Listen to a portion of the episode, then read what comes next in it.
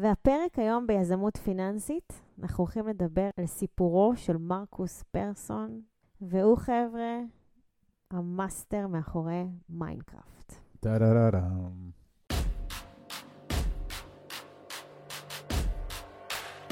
ברוכים הבאים למדברים השקעות עם עמית והגר.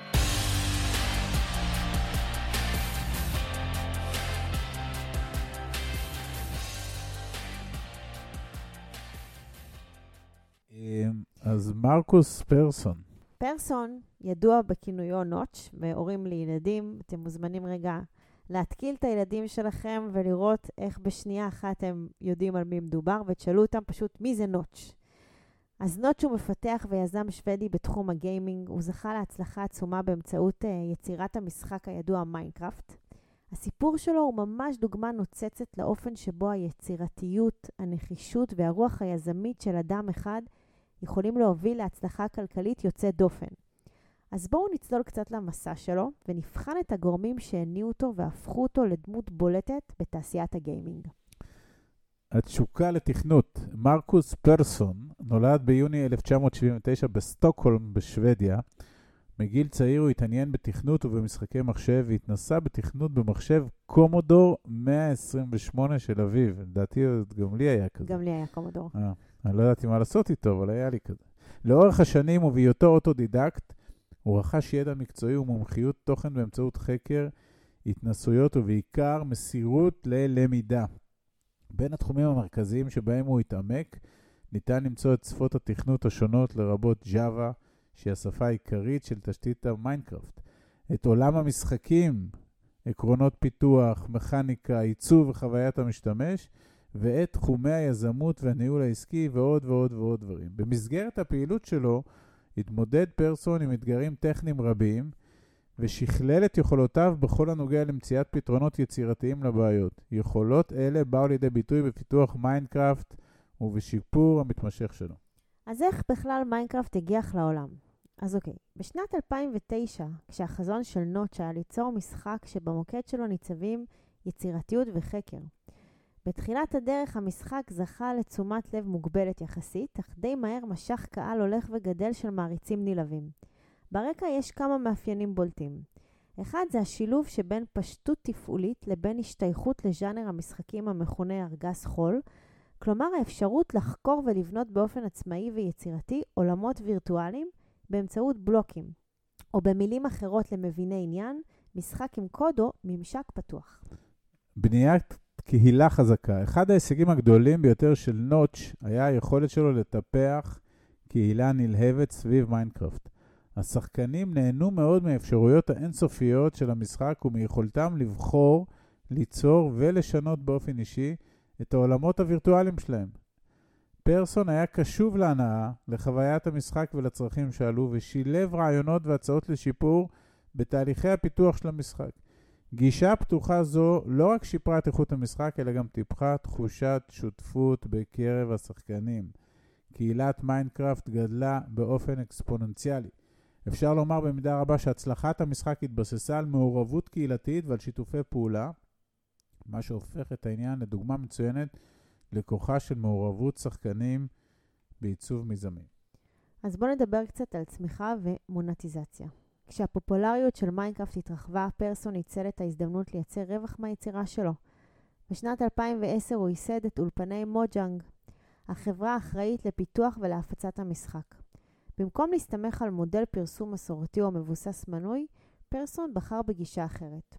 הוא הציע לרכוש את מיינקראפט באופן חד פעמי, מה שאפשר לשחקנים גישה בלתי מוגבלת לתוכן ולעדכונים של המשחק. השילוב שבין אסטרטגיית תמחור לבין אהבת הקהל גרר נתוני מכירות גבוהים במיוחד. ההתרחבות, כשהפופולריות של מיינקראפט המשיכה לעלות, פרסון ניצל את ההזדמנות לגדול ולהתרחב בעצמו, ובשנת 2014 הוא מכר את אולפני מוג'אנג ואת מיינקראפט לחברה קטנה ולא מוכרת בשם מייקרוסופט, תמורת סכום עתק של 2.5 מיליארד דולר. זה היה ב-2014. כמי שהחזיק ברוב המניות של החברה וכיוצר המשחק, פרסון זכה לתמורה משמעותית ביותר מהעסקה, והסכום הזה אפשר לו לאתר הזדמנויות חדשות ולהתפתח למיזמים נוספים. בינתיים, מייקרוסופט הבהירה שבכוונתה להותיר על כנו את צוות הפיתוח של מיינקראפט. החברה העריכה מאוד את הכישרון ואת המומחיות של הצוות ורצתה לשמרו באופן שירחיב את הצלחת המשחק. מבחינת ענקית הטכנולוגיה, הרכישה נתפסה כמהלך אסטרטגי לחיזוק נוכחותה בתעשיית המשחקים, מהלך שהוכיח את עצמו וסייע לה להרחיב את התפוצה של סל המשחקים שלה ולהגיע לקהל גדול יותר. גם המשחק עצמו יצא נשכר מהעסקה, תחת בעלותה של מייקרוסופט ומשאבי החברה כמעט אינסופיים. מיינקראפט המשיך לשגשג, תכונותיו התרחבו וזמינותו התרחבה לפלטפורמות שונות, כולל קונסולות משחק, מכשירים ניידים ומערכות של מציאות מדומה. הפופולריות שלו המשיכה להתרחב, מה שאנחנו קוראים ווין ווין ווין. אז ככה, מעבר למיינקראפט ובחזרה להוגי הרעיון, לאחר מכירת מיינקראפט, פרסון חקר השקעות בסטארט-אפים ואף השיק חברה חדשה לפיתוח משחקים בשם Mojang Specifications. על אף שחלק מהמיזמים שלו לא זכו לרמת הצלחה דומה לזו של מיינקראפט, רוח היזמות שלו נותרה על כנה והוא המשיך לחקור כיוונים חדשים. לגבי אתגרים ופילנטרופיה, כמובן שעם ההצלחה הגיעו גם אתגרים. פרסון התמודד עם ביקורת ומחלוקות פומביות ומחלוקות פומביות סביב עושרו והצהרותיו, שהשפיעו גם על גישתם של חברי קהילת המשחקים מולו. לצד האתגרים והביקורת הוא היה מעורב גם במאמצים פילנטרופיים, למשל תמיכה ביוזמות הקשורות לאספקת מים נקיים לאוכלוסיות חלשות. כמו Nas Daily. בול. לסיכום, המסע היזמי של פרסון והצלחתו של מוצר הדגל שלו, מיינקראפט, הם חלק משמעותי בהתפתחותה של תעשיית הגיימינג העולמית. אי אפשר להפריז בעוצמת ההשפעה של המשחק על רמת היצירתיות הדיגיטלית, על התרבות הפופולרית ואפילו על תחום החינוך. ומה אנחנו לוקחים מהסיפור של פרסון?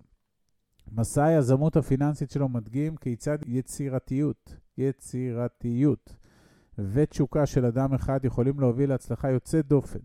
מעבר לכך, אנחנו לומדים על הכוח הטמון בבניית קהילה מעורבת וחזקה, באימוץ רוח החדשנות ובניצול ההזדמנויות שהעולם מזמן לנו.